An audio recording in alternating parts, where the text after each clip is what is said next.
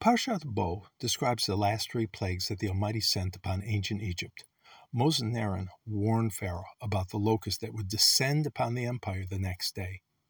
Why did this plague come? God had a question for Pharaoh. He asked, How long will you refuse to humble yourself before me? Pharaoh's servants tried to convince their king to submit. They had questions for Pharaoh as well. How long shall this man be a snare for us? Let the men go that they may serve their God. Don't you know that Egypt is destroyed? In verse 8, Pharaoh asked his own question. He called for Moses and Aaron Go and serve your God.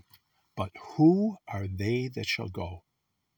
Verse 9 records And Moses said, We will go with our young and with our old, with our sons and with our daughters, with our flocks and with all our herds will we go, for we must hold a feast unto Yahweh. Pharaoh refused to let us go, and the plague of locusts ravaged an already crumbling Egypt. Pharaoh had asked, But who are they that shall go? Another version translates the question as, Who exactly are the ones going?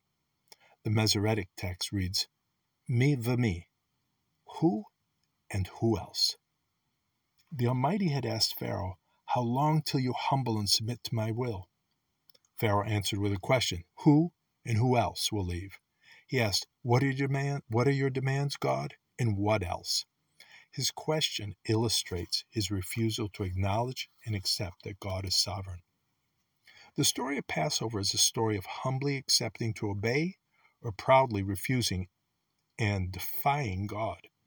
We see the difference in attitude between Pharaoh and Moses. We see the attitude of humble submission at the Passover when Yeshua of Nazareth prayed, Not my will, but thine. In every generation, the Lord calls people to follow him. Sometimes people respond with their own question, their own mi va mi. What do you want and what else? We need to always focus our thoughts in a different direction. We need to respond and live the words of Messiah Not my will, but thine be done.